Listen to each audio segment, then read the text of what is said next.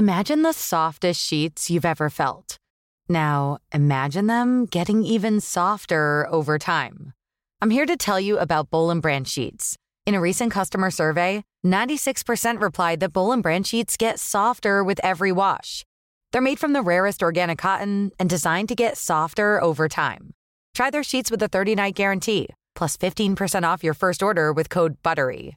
So head to B-O-L-L and branch.com today. Exclusions apply. See site for details. Flexibility is great. That's why there's yoga. Flexibility for your insurance coverage is great too. That's why there's United Healthcare Insurance Plans. Underwritten by Golden Rule Insurance Company, United Healthcare Insurance Plans offer flexible, budget friendly coverage for medical, vision, dental, and more. One of these plans may be right for you if you're, say, between jobs, coming off your parents' plan, turning a side hustle into a full hustle, or even missed open enrollment. Want more flexibility? Find out more about United Healthcare Insurance Plans at uh1.com.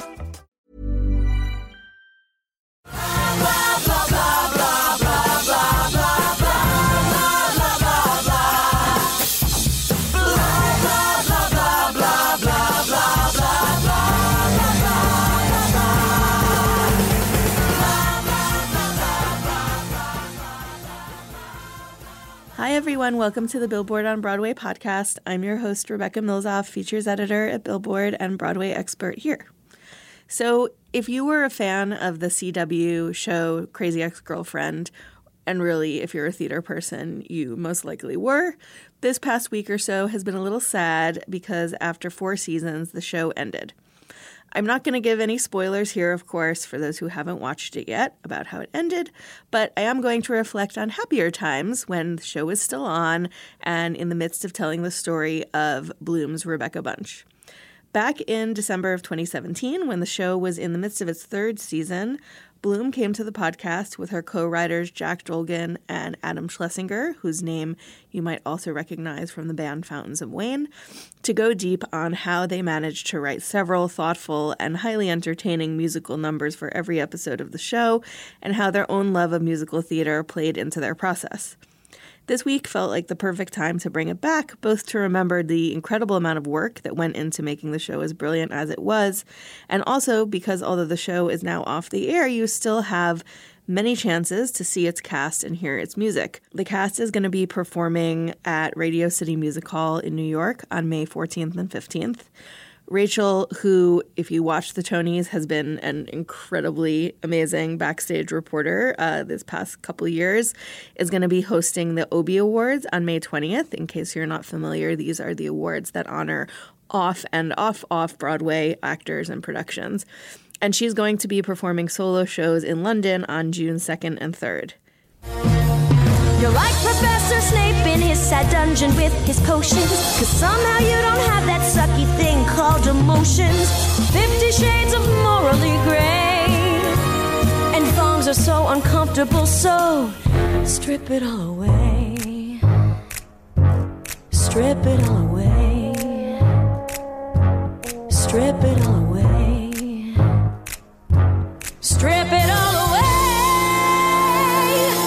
That was just up my butt. Since one person is not in this office and two people are here with me, why don't you each tell us who you are so we know who's speaking? I'm Rachel Bloom. Oh, uh, uh, co-creator uh, of Crazy Ex-Girlfriend. I also play Rebecca Bunch, and I also am one of the songwriters. I'm just gonna make some mouth noises. I'm I'm Adam Schlesinger. Um, I am one of the songwriters as well, and I am the music producer on the show. Executive music producer. Yeah, that's a title that um, Aline made up for me, which Yeah. I like very yeah, much. lean in. Executive music producer. You sound very important. Thank you. Uh, I'm Jack Dolgen. I am a writer producer on the show and one of the songwriters. Hooray. So, the first thing I wanted to talk to you all about, having now written over 100 songs together, which is pretty incredible. Um, you know, in both the pop and musical theater worlds, I feel like getting songwriting teams together can take years. And uh, even then, finding a vibe that works can take even longer. So, how did the three of you get together in the first place and realize, okay, we have sensibilities that will work writing songs on a weekly basis together? I feel like this is the first scene in the musical that we're about to launch into. Wow. Well, I'll start. I I had started working with Jack, um, uh, years ago. Jack knew my boyfriend, who's now my husband, and I needed to produce a song that I wanted to do as a musical sketch. The song ended up being "Fuck Me Ray Bradbury" for the people out there. Yes. Oh my God, Adam's breathing weird. No, that was applause. No, I know. That was just I was no butting the bit. Okay. I'm sorry. Um, uh, and so I uh, approached Jack to help me uh, write and produce the song. And then Jack and I, uh, I mean, he produced and, and co wrote most of the songs that I did on YouTube before Crazy Ex. That's how I met Jack. And then I came into this um, because I was friends with Aline McKenna, who's uh, the showrunner, and um, I'd never worked with her before, but they were looking for somebody to possibly just write some songs and help with production. It was a little bit nebulous what my role was going to be at first, but I, I came into you know they were already a team, and I just said, well, you guys already have a thing going, and I can do as much or as little as you need me to do. If you want me to write stuff, I can write stuff. If you if you got it, you want me to just produce it, I'll just produce it. And eventually, we just kind of hit a groove where we were all writing and trading ideas, and we sort of had similar sensibilities anyway. I mean, the, It was yeah. a tremendous amount of luck. I think. I mean, Rachel and I just clicked right away, and that was, and that's a certain amount of luck, you know, just like that. you know, two people work together for the first time, and it's like, oh, this is really good, and and we kept working together, and it, and it worked well. And then to add a third songwriter into the mix, regardless of how, I mean, Adam is obviously like so talented and had this incredible career already. But just because people are, are talented songwriters doesn't mean they'll write well together. You know, that's a, there's a chemistry and a sort of a, there's a magic factor to that. And when the three of us started working together, it just clicked right away. It was really like, I mean, I, the, the luck of that is really not lost on me. That like somehow we all jived right away, and and and I actually think we've gotten even better as as we've written more songs. Fortunately, we've been able to write a lot of them. Yeah, and I think what's really great is we all, for the most part, have the mentality of best idea wins, which is kind of how we all end up collaborating on every song.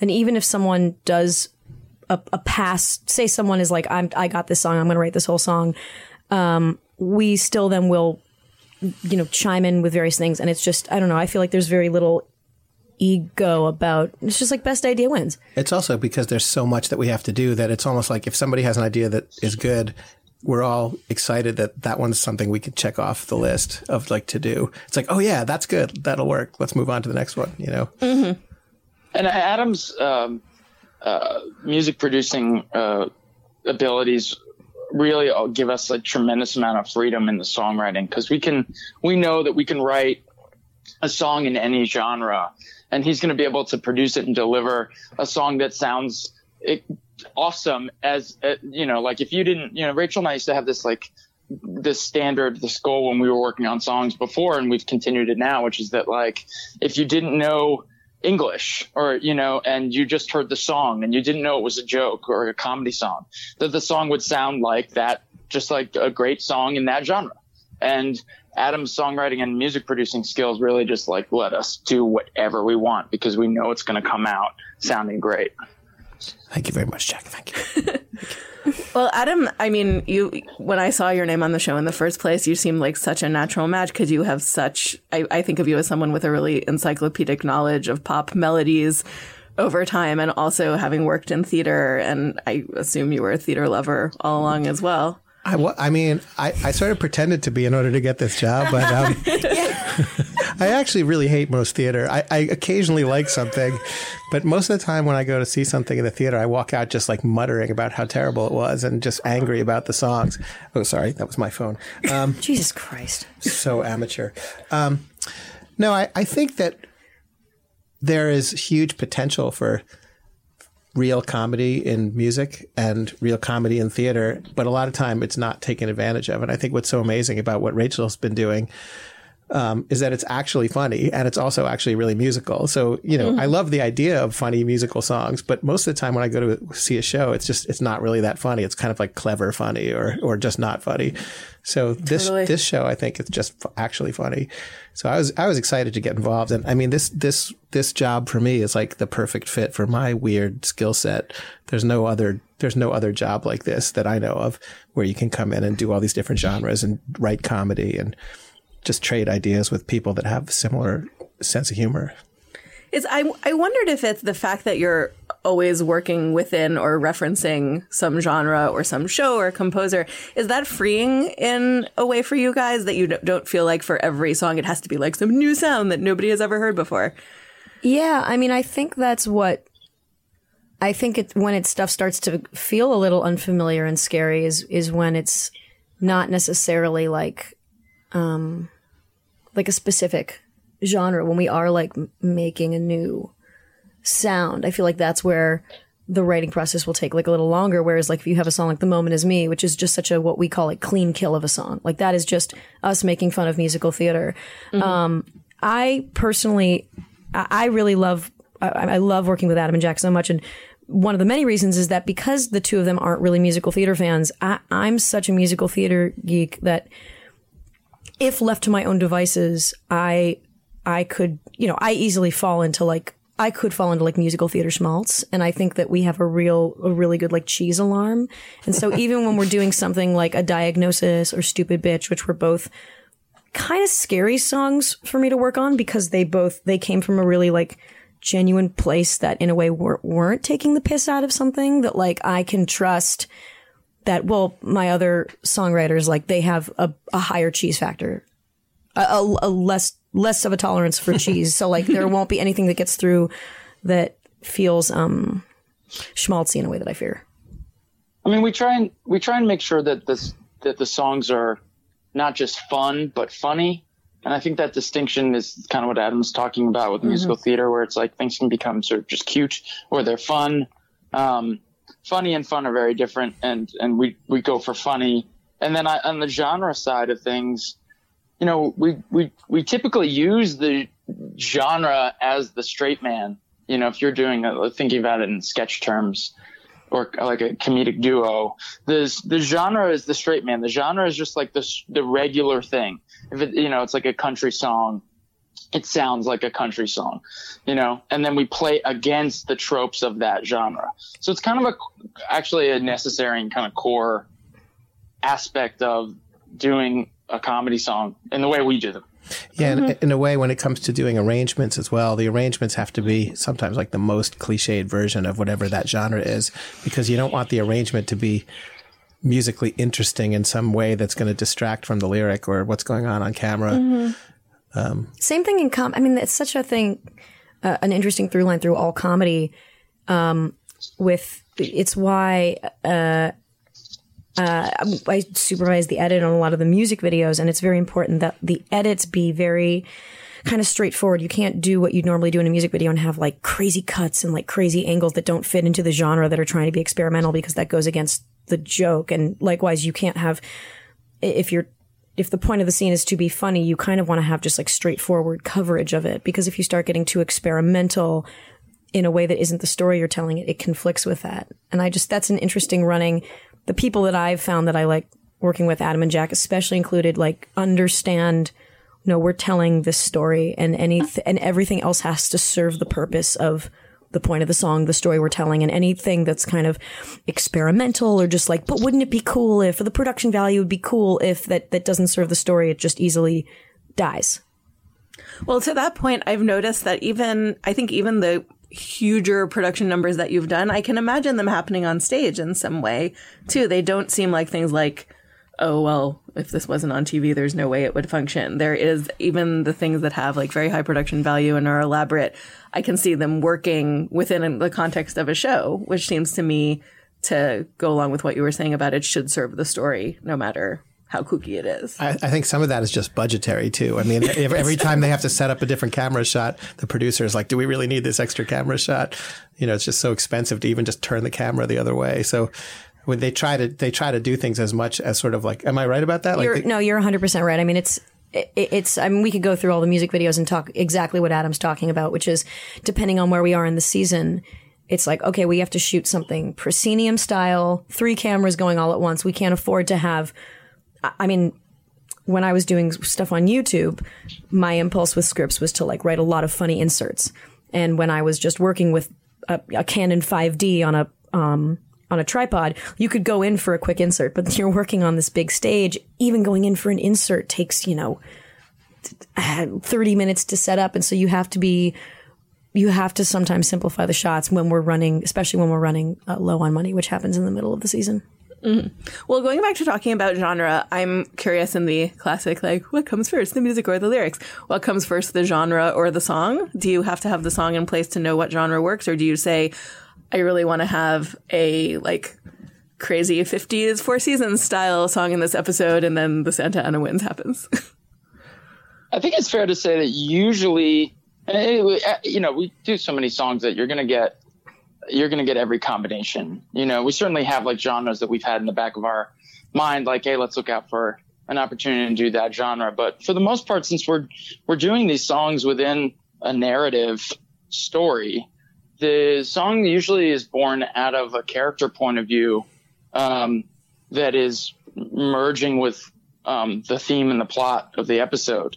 And so the idea usually is coming out of some sort of internal or emotional experience for the character and you know the joke of it or the uh, or the like point of view then sort of begs a certain genre or um, what's the genre that highlight will highlight that joke or that point of view best and you know sometimes it's it's the other way around but it seems like would you say rachel that that's more often than not Yeah, I mean it's a it's a tough needle to thread. Finding the not only the premise of the song, but like even just the hook or that that chorus line is the hardest thing because you're trying to serve so many masters. You're trying to create a comedy song that stands on its own, but also you're not trying to create something that comes out of left field. I think a lot of general comedy songs in a vacuum are like can be about really trivial things but on our show we would never be like i'm gonna go get a cup of coffee. You know what i love most about coffee? It makes you shit. You know we can't really which is a great song but we can't really do that. So it so i think that's like the hardest that's always like the hardest thing for us and sometimes that comes from oh it's gonna be like a renette style song about rebecca and her mom but like okay well what's the actual course of that and that's why a lot of the songs are the idea from the song comes it gets um, happens in the writer's room. So while we're breaking the story or figuring out the story the plot the you know what's going on with the character and we're working like through the arc of the episode you know we're finding and looking for those song moments. Um, and so usually that's you know it's kind of an intellectual thing you know or you're exploring the emotion of the character So it sounds to me then like the writing of the songs isn't necessarily the first thing that happens in the process for every episode. No, I mean it, it rarely happens. I mean, if we're in the first part of the season, there are certain songs we've had in mind. I mean, definitely, I know that I wanted to do some sort of sexy Fosse song. That was Rebecca singing to Nathaniel, and originally, I think the song was like the the the dummy title was "Teach Me How to Be Terrible," but then you guys, we all brainstormed, and I and then it was something strip away my conscience. I want to say that was you, Jack.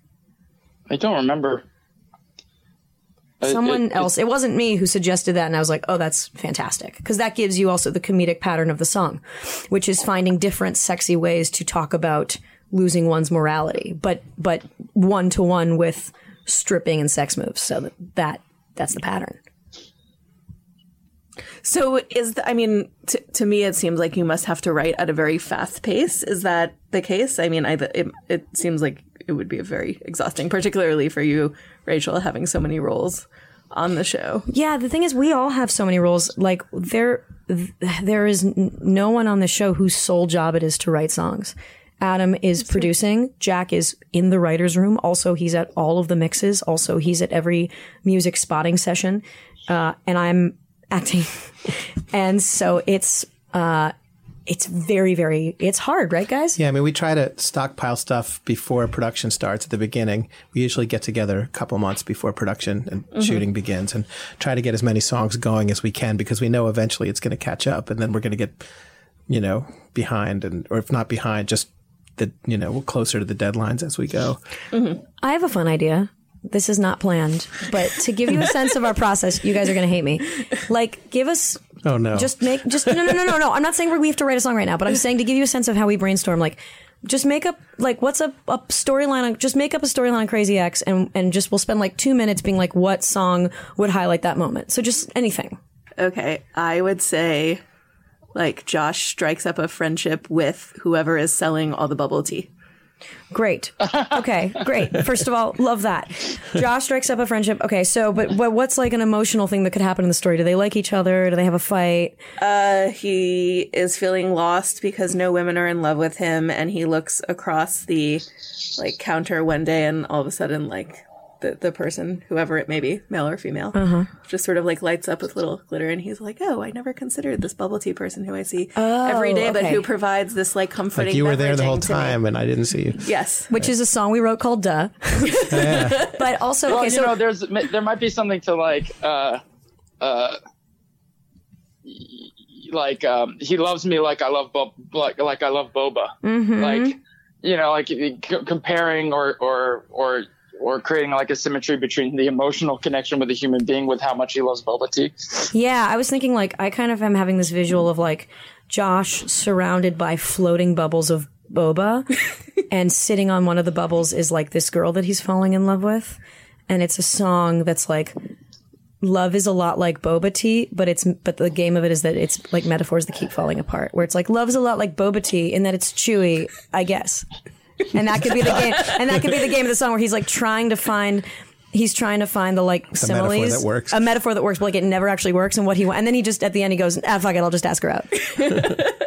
Uh, it- uh, tap tap tapioca of my heart. There we go. Uh, and I think it would be. I don't know what bubble tea is, so this is a hard one What are you for me. talking about? It's boba. It's tapioca Tapioca balls I in don't know what that is. What are you? I have, Have no you idea. watched the Do you watch Crazy Ex Girlfriend? Yeah, but I mean, I don't know. Wait, you've never had boba?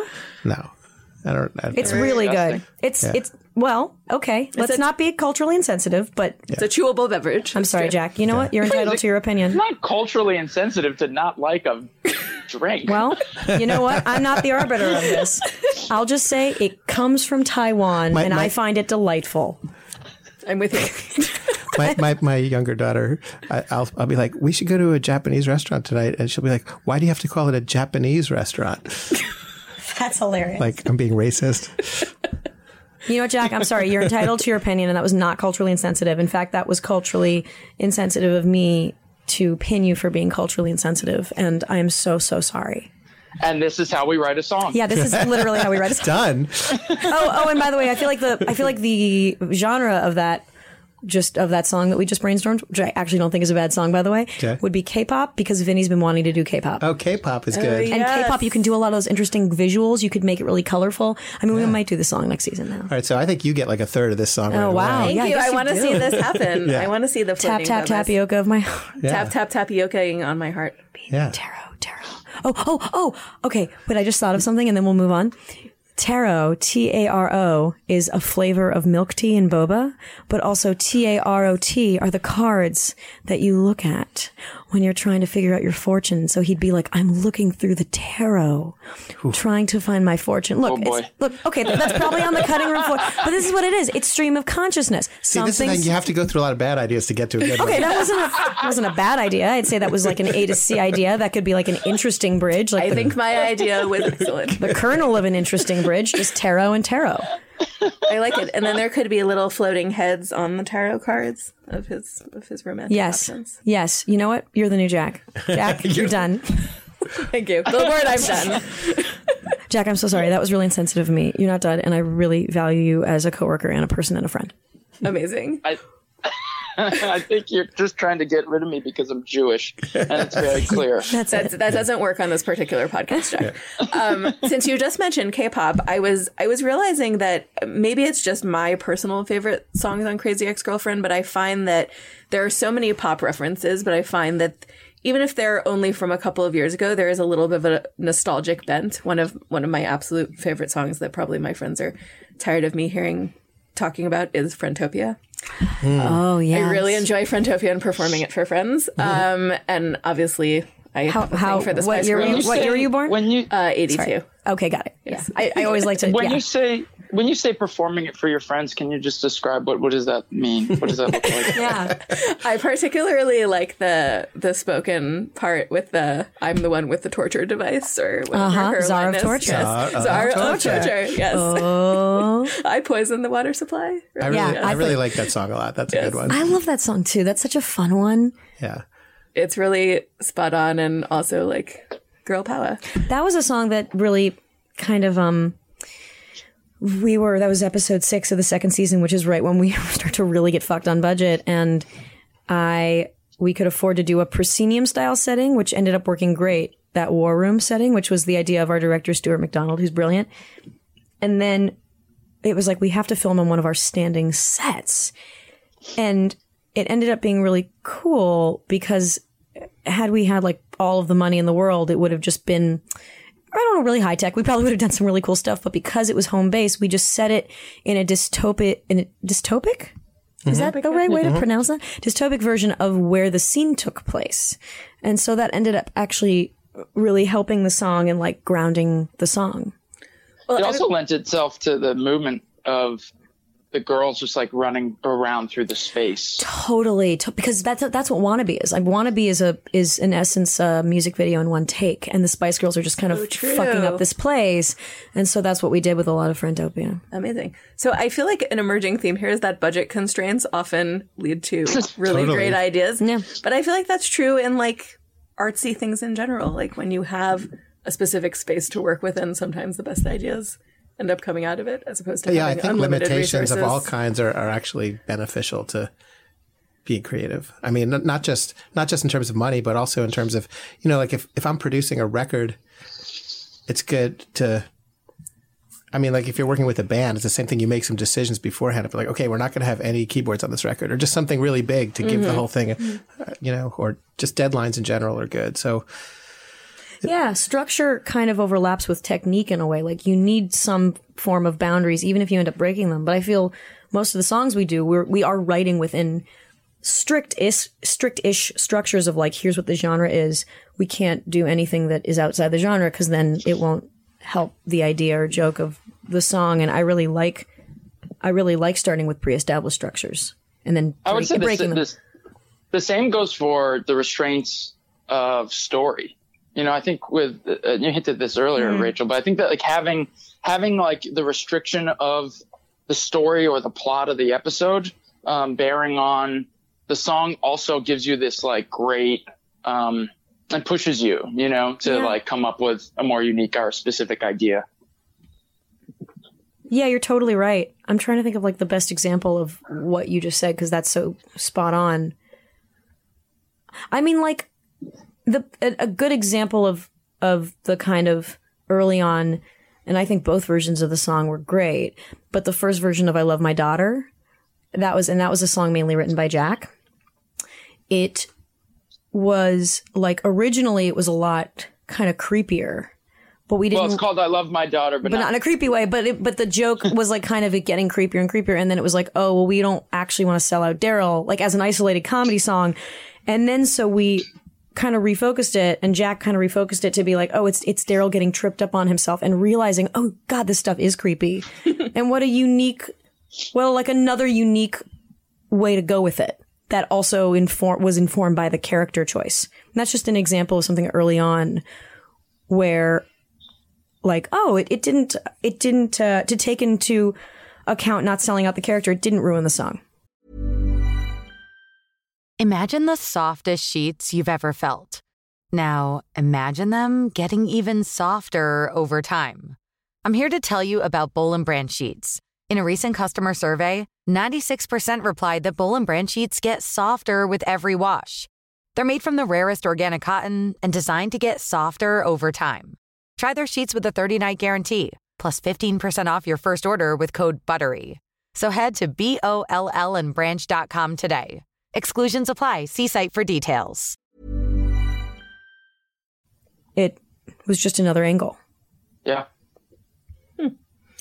Um, but the version I, you wrote was really good. that, that's a good one. I people are being attacked by microphones. Um, I want to talk about this season specifically a bit, and starting with the theme song. Um, Hey, hey. Oh God. the theme song for for someone who loves pop references. There are just so many to. I feel like every episode, I'm like, oh, I didn't notice we, that. we did about 40 theme songs before we landed on that one. It just it would not end. This was the most stressful process uh, songwriting we've ever had on the show. Is coming up with this theme song. It Oh my was. God. Oh, it was. I mean, I kind of want to do a show in LA where we just sing all of the cut theme songs from this year because we have like I think we actually have twenty. And there were some with that they we thought that we were done, and they actually hung in for a couple of weeks. Yeah. And then somehow they got undone. Well, and it was look, and it was different people vetoing different things in different times, and I won't get into who vetoed what because that's how you start fighting again.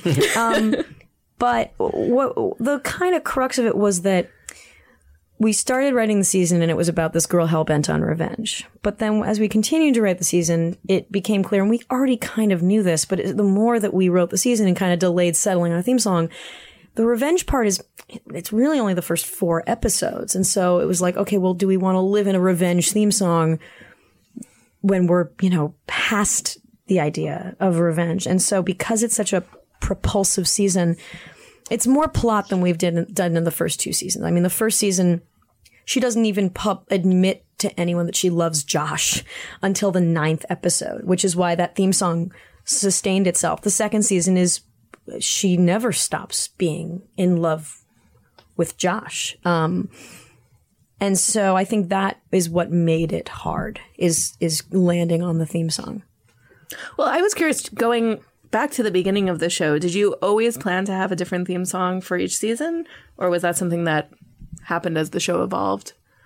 Did you? That's I don't know. Uh I didn't know about it when, when you said, "Hey, I want to do a new theme song for season two. Oh, and I remember I was that, sort of like, "Yeah, you know, people don't really do that. That's Yeah. kind of like you leave that alone because that's like the brand of the show." And yeah. Rachel was like, "I don't give a fuck. I'm going to do whatever I want. Yeah, yeah, yeah. Yeah. I can have 20 theme songs." Very rogue about it. I think there was one point this season where you, Adam, were like, why don't we just have a different theme song for every episode? yeah, and then it was like, we, no, Sarah Kaplan, our line producer, will kill us. Um, it was, no, that wasn't necessarily the idea. It became clear halfway through the first season that after Rebecca had admitted she loves Josh, the whole song was about, but that's not why I'm here. The whole song was about denial. And so, I mean, there was this moment in the Dream Ghost episode of the first season where Dr. Akopian says, like, tell me what your deal is again. And Rebecca looks at the camera and rolls her eyes. And because in the script we were feeling like, oh, we've we've told this story so many times. She's admitted she loves Josh now. And then when we changed it for the second season, that's when we set the bar for ourselves to to change it every season. It's hard. It's really hard. It's a hard show. Well, it's. I- I mean, number one, it's possible that I'm slow, but for both the second and third seasons, it took me a few episodes to realize that the theme song had changed and that it wasn't just like a musical number opening each Oh, episode. that's a good point. Actually, I never thought of that. that was one thing. And then, um, I mean, I feel like the theme song for the first season seemed to so like completely encompass what the conceit of the show was going to be. Yeah. And I wonder if you see the conceit as something that has changed as you've gone through three seasons. Yeah. Uh, I mean, c- certainly every se- every season has an arc and it has a uh, trajectory that's unique within the greater arc of the series. So it's kind of cool to highlight that with a theme song each season, um, almost a, almost the way you would like, you know, a chapter. It's like a new chapter. You know? No, it, it does a little bit of reframing. Well, so going back to this season's theme song, I mean, it's very fun to see all the little. I mean, the Carrie Underwood moment is a personal favorite Oh, great. of mine. Yeah, it ended up great. It ended up great. It did. I love it. I really do. I love this theme song. Yep. And yeah, it's it's it's great. So And the video is great too. I mean, it's just it Yeah. came out visually really amazing. I think. So, what were you Directed thinking? by Joseph Kahn. yes, who directed episode four as well, and also directs most of Taylor Swift's videos. Hmm. Interesting overlap. So, what were you thinking when you were putting it together? Like, what did you want to be referencing? Like, I mean, to me, it's it made me think. Like, I never realized how many different ways of looking at a woman as crazy as a good or a bad thing come up in pop music. Well, it came from the idea of you, here. Here's what happened: is that the theme song for the first two seasons was "What is the story Rebecca's telling herself?" Um, because our show's kind of meta in that we're we're we're taking on tropes partially because this is a person who doesn't know who she is inside, and so she looks at outside tropes to define who she is and what she does. And so the story she was telling herself, the narrative was, I, Josh just happens to be here. And that was most of season one. Season two is I'm just a girl in love. I'm not responsible for anything. Season three became a little harder because the story she's telling herself keeps shifting. Uh, the original theme song we had was, uh, ended up becoming the song Scary, Scary, Sexy Lady. Although it was originally a song called I Hope Your Penis Falls Off. And that was the story of I'm the sexy scorned woman. But that story goes away after you know halfway through episode five and so what what we what in thinking about it what i realized was sh this is the season where she does not know what story to tell herself she doesn't know where to fit in because her her world is crumbling and i think that then if you're okay so you're someone who defines yourself by looking at pop culture looking at the word crazy the word crazy has been brought up in songs all the time it's a, it's one of the most like I mean, common words in pop songs. So then it was just a matter of what are the types of songs that mention being crazy and what are the different angles. Right? I was actually worried about using that word at all because I feel like it's so. I mean, I know it's in the title of our show, and I think it's good to sort of question what that title means, but it's mm. also a word that's so common in pop music that I was sort of afraid that it just wouldn't sound like anything to people. Like they hear the word song, and it's like you've heard so many songs. So that was the whole conversation we had. Well, how do we how do we use that song, uh, uh, that word, as a hook, and not have it just sound like you're singing like "baby" or something? You know? Mm-hmm. And it is a little bit more of, and by design, a bit more like disjointed of a theme song because it's, you're dealing with four distinct genres in it. And so you, it finally gels in that last part, but we only have like 30, 40 seconds for the theme song. And so it's, it's definitely more conceptual and almost like really like song as sketch as a song than we've done with other theme songs. I feel like I'm hearing chirping birds. I? I'm also hearing birds. Is that from your end, Jack? It's absolutely from my end. I live with a, um, I don't know how to describe it, just a giant family of birds in my home. Um, It all makes sense now. Wait, but do they don't weren't there birds at your old place that also drove you crazy? yeah, there's birds everywhere I go, and they sing to me. They're on your shoulder usually. This is very just not, Cinderella-esque. but like it always follows you. Like this is not a problem that I've ever had. No, it's a big problem for me, and, and honestly, one of them is very, very mean and tries to get me to do things that I know I shouldn't do, but That's the one on your left shoulder. so convincing. I really like the idea of uh, a movie about Jack being a Disney prince, the unwilling Disney princess, that he can talk to squirrels and birds, but he really doesn't want to. Get away from me. But Jack, we'll help you get ready for the ball. I don't want to. I want to go to balls. Has there has there been a song yet where Rebecca has friendly animal helper friends? I feel like that could happen too. We did some Well, Disney-ish stuff. that, uh, Yeah. Paula. Paula. Paula's, Yeah, yeah, Paula. Paula's the Disney princess of the show. that's true. Sorry. I'm, And there's gonna, I, there's a there's a song in a future episode that has some animal stuff going on, and also uh, uh, Nathaniel had a zoo song. Yes. Oh, the zoo song was amazing. Mm-hmm. Yes, that was fantastic. We do have a very fun animal song coming up. Let's just say they're puppets. and it was the happiest day. Jack, did you come that day? No, I wasn't there. Oh man, dude, it was the happiest. When that episode airs, I'm going to post all the pictures of our crew. it's that it's the most anyone has ever smiled like in the history of mankind. Puppetry has, Yeah. has a way of making everything better. I'm not com- I'm not comfortable with that that level of joy, group joy like that. That's that really tracks. Well, the the zoo song is a good segue into the fact that the zoo song made me smile and laugh. Um, but this season overall does have a darker tone than the previous two, and I was curious how the three of you are negotiating that in the songwriting. Um, you know, that it seems like the songs are not, in general, as overtly funny necessarily. well, I think it, it actually pushes it lends itself towards on the one hand, um, darker comedy, uh, which can be you know harder comedy, and on the other hand, it also lends itself towards sincerity more too. Yeah, maybe So that's what kind I'm detecting. Yeah, we've been sort of. I think we've been pulled in both of those polarities. Like we've been, we've had some songs that are a little bit more sincere than we, no, we normally would because of the subject matter, and we've been able to get a little, a little more biting, you know, because of it as well in other songs. Mm-hmm. I think this is our best song season. I I'm really really Yeah, this is- proud and amazed of the work that you guys have have done. I think it's. Oh. I think it is too. I think it's so the songs fucking good. Really great. I mean, when yeah, it's been an exciting year of songwriting, and and they just the videos have been coming out great. Really, like everyone, every there's so many people involved in making these things happen.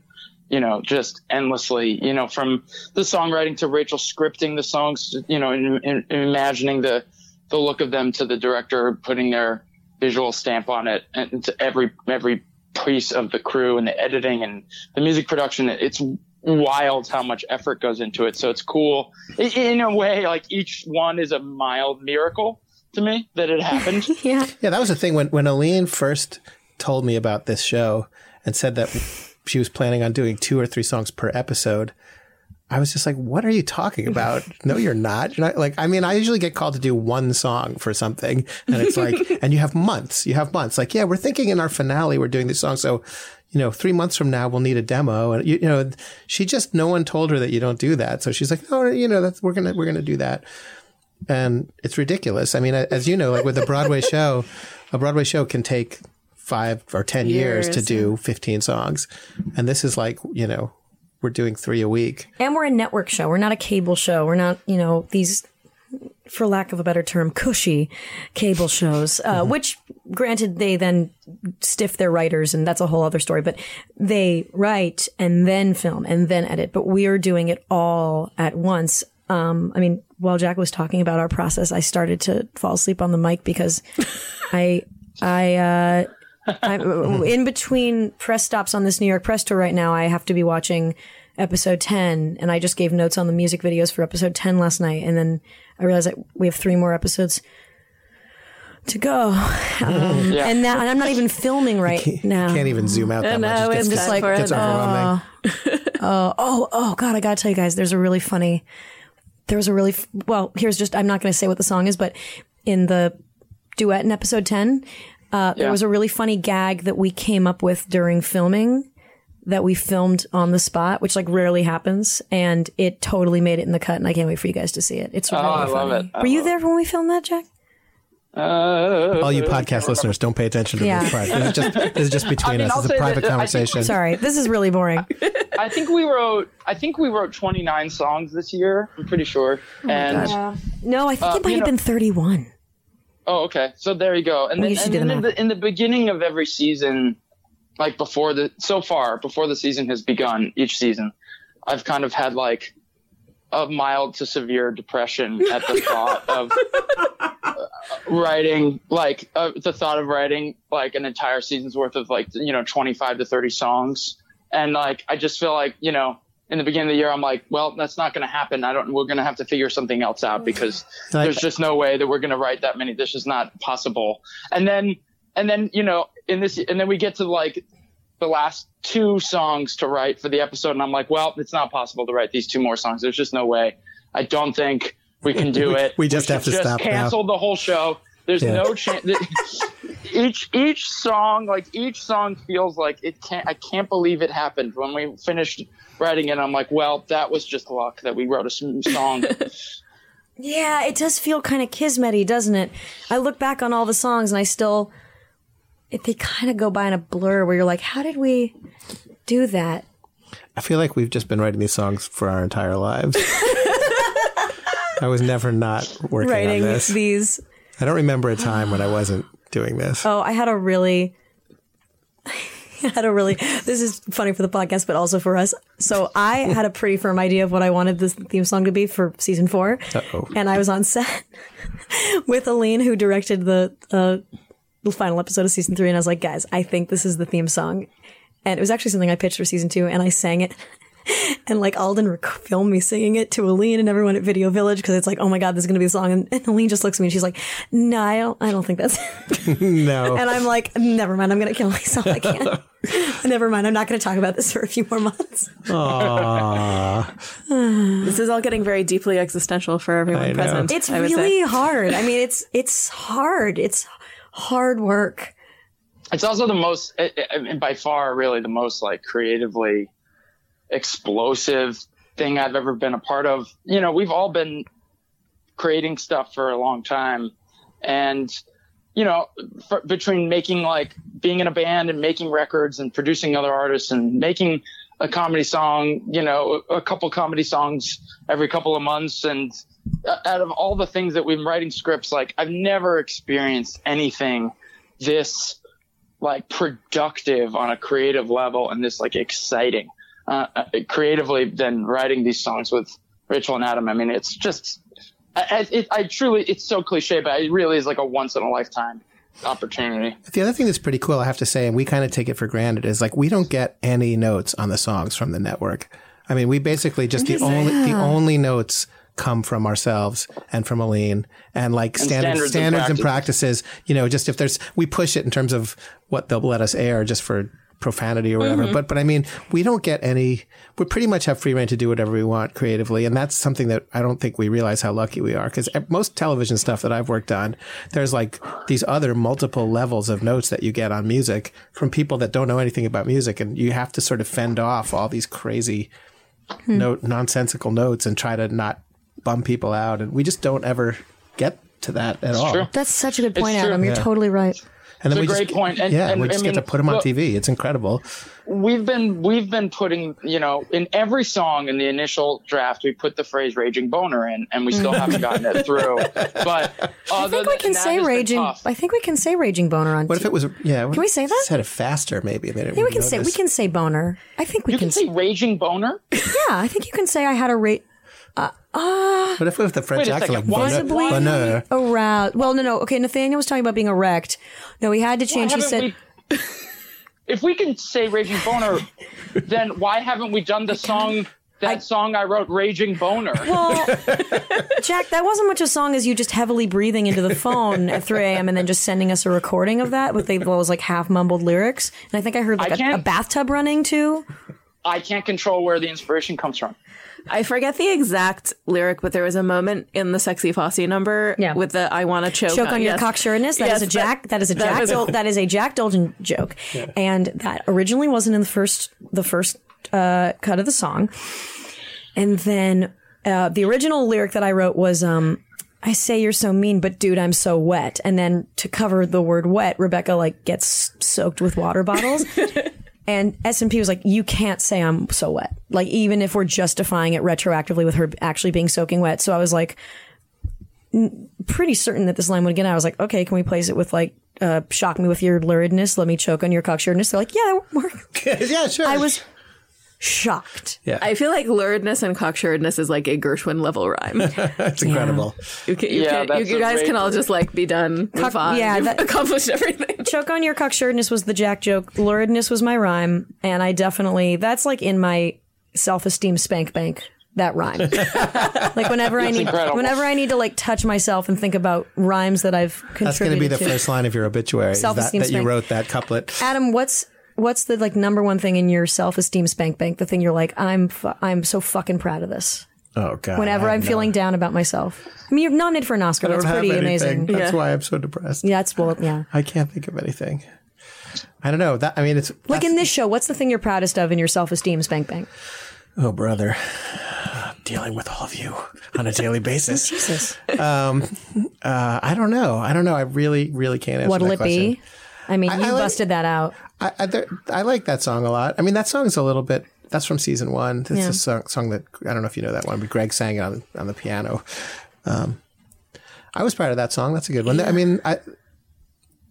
Uh, phew, man.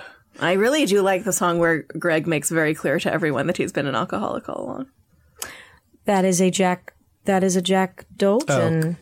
Greg's Uh, drinking song. Yeah. Oh, Greg's. Yeah. I guess Jack, is that part of your self esteem spank bank, or what would you say you're proudest of? I think that the thing that gets keeps my self esteem up that I'm pr- proudest most of is is is the decision I made to to see a psychopharmacologist so that Yeah.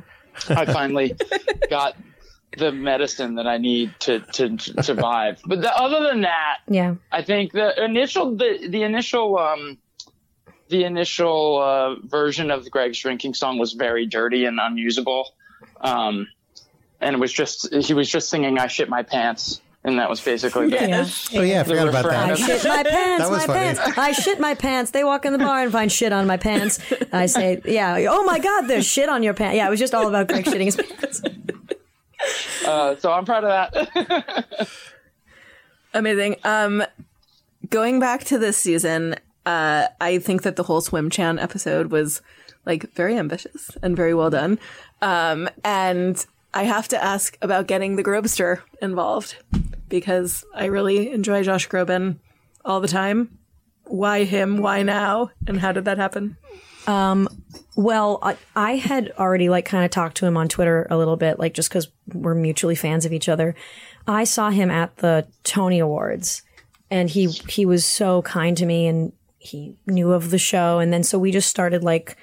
Um, I think I like Guy's number then. I was like, let's hang out whenever you're in LA. And then we were looking for this idea of doing a big finale end of the movie song. And, you know, it's the idea is that like in this movie in Rebecca's head, this is the hit single. This is the My Heart Will Go On of, of this movie in her mind. And it was like, well, we need ideally like an actual famous person. And I was like, hey, Josh Groban's really cool. I thought he added so much to the song too. His, his just his just for like his subtle the subtle like um, imprint he made on the phrasing and and his performance in the video. He it was just fantastic. You know, I have a I have like a general allergy to cameo stunt. You know, casting kind of stuff because I just think it's like it's using so it's just stupid. But he was like he was an absolute value add. It was like it was a creative bonus. It wasn't like oh we just got a famous person. It was like we made it better. No, he is completely the right person at the right time in the right song. Of Yeah. course, that that put me in the position of having to send a demo of me singing to Josh Groban. here, here, Josh Groban. It should sound like this. That's what I did. Well, with that allergy to stunt casting mentioned, are there, do you guys have a wish list of people like Josh that you'd like to have on the show? I feel like Ra- Rachel and I might share, we share a love of one D Murph We, for once. Wait, what about? Um, Oh, sure. I mean, it, yeah, it's also, yeah. I was going to say um, judgmental framing by Emilio. We have a good idea for that. God, I th- there was God. oh guys, there there was a song that the three of us wrote. Oh God, I mean, we really wrote it. I mean, it's like really split into three. We he, it was the most fun writing song session we've ever had. It was a song written for Rebecca's mother in episode five that just didn't it didn't really work with the story necessarily, but. There was a a rap bridge in it that we basically wrote for Lin Manuel Miranda. That like we don't we've been trying to get him. I mean, I've said to him repeatedly, like, let me know if whenever you're free to do an episode, we'll write a song for you, or you know, we'll write a part for you. But he's he's so busy, um, and it's oh my god, that song's so good. We have to do it in season four. She was. Can we say what the? Or are we? Yeah, holding who on? cares? So basically, like in the middle of this song, she was going to go to this. Real, she keeps worrying about what the guy at the framing store is going to Well, think no, no, of no, her. wait, okay, okay. It was let me give wait, let me back it up because Okay. sorry, this is what I do to my husband all the time. Okay, It, you it tell the story. No, I'll tell it. it was Back a it up, back song it called Forget it. Forget It, where Rebecca's mother's like, So you want to do all these things, forget it? And it was based on a conversation that we had with Tovah Feldshuh about her mother, who was always saying, Forget it, forget it. And that's a thing that Jewish parents say. And so it was, it was a, like a sexy pop song called Forget It. And then she goes, What am I, when I, what am I going to say Emil, to Emilio at the frame store? Forget it. And then we cut to, cause Emilio at the frame store, and I remember the rap, it went, uh, and the frame store was called Judgmental framing by Emilio. and then That's the name of the store. and the rap was and the rap was like moms always worry about what semi stranger's gonna say and they're right. We think about it all day. And then it was like something something. We don't have our own kids and our own lives. Damn naomi thought you was a good mom. I'm gonna mess up all your frames from now on. We were so excited. Oh my god I can Yeah. hear Lin saying "Damn Naomi" Damn, too. Naomi. Thought you was a good. Yeah, maybe we'll do that in season four. It's okay if we spoiled it a little on this podcast. That doesn't matter. Yes. Well, God, that was a good song.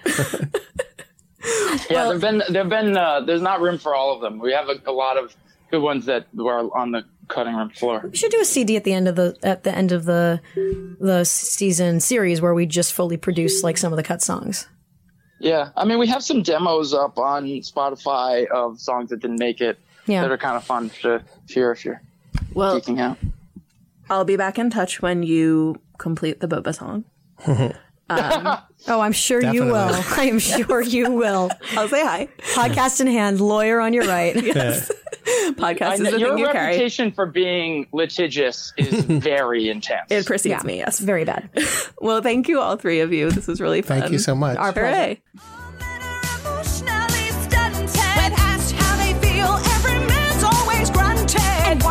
never listen and only think about themselves? As opposed to women who always listen and never think about themselves. Ooh, I hear you, girl. Let's generalize about men. Let's generalize about men. Let's get super lit and not admit this is some kind of primal ritual we need now and then. If you like the Billboard on Broadway podcast, please subscribe and give us nice reviews and maybe some stars on iTunes. You can also find us on Spotify, Google Play, Stitcher, among other platforms. If you would like to find me on social media, I'm on Twitter at Rebecca Milzoff, on Instagram at You Down with RMM, and you can always put your opinions on the podcast out into the world with the hashtag Billboard on Broadway. Hope to have you back next week.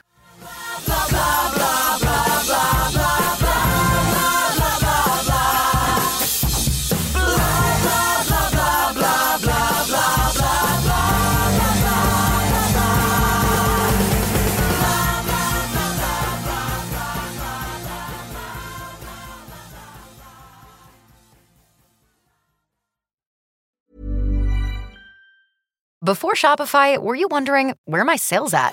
Now you're selling with Shopify, the global commerce platform supercharging your selling. You have no problem selling online, in person, on social media, and beyond.